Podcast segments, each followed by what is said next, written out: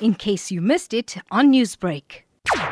The accused number four has uh, briefly appeared in court today, bringing the total number of the suspects to four. What happened today, the, his case was postponed to next week, Wednesday. But uh, he's not going to appear with the three other suspects or accused. The prosecutor told the court that they still need to profile the accused, and also he needs to be, or they need to verify his status in the country. It's alleged that uh, he's a Lesotho national. So also his address needs to be uh, verified where he stays here in South Africa, because we understand that uh, he was arrested on Monday in Mubango here or near Farnabelle Park. So the case is postponed to next week for further investigation. This incident drew a lot of attention. What was the court presence like today? What we can confirm is that uh, the courtroom was packed with uh, family members of the victim and also members of the public, the parents of the of the victim, also in court to see how the case progresses. But they are not willing to speak to, to the media at this uh, stage. Maybe when the case goes to trial, it's where maybe they will be able to speak to the media. But at this moment, they are not willing to speak to anybody. This case, why we are here today, is because uh, a six-year-old Amy Leigh de Jager from Vanderbijl Park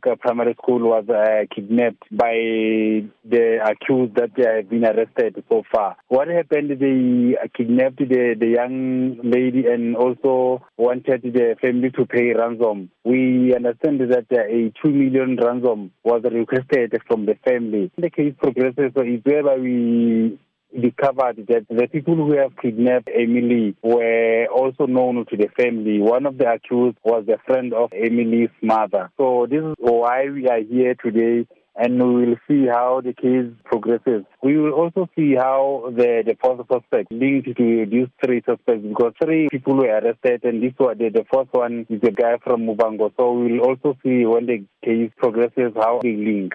Newsbreak, Lotus F M, powered by S A B C News.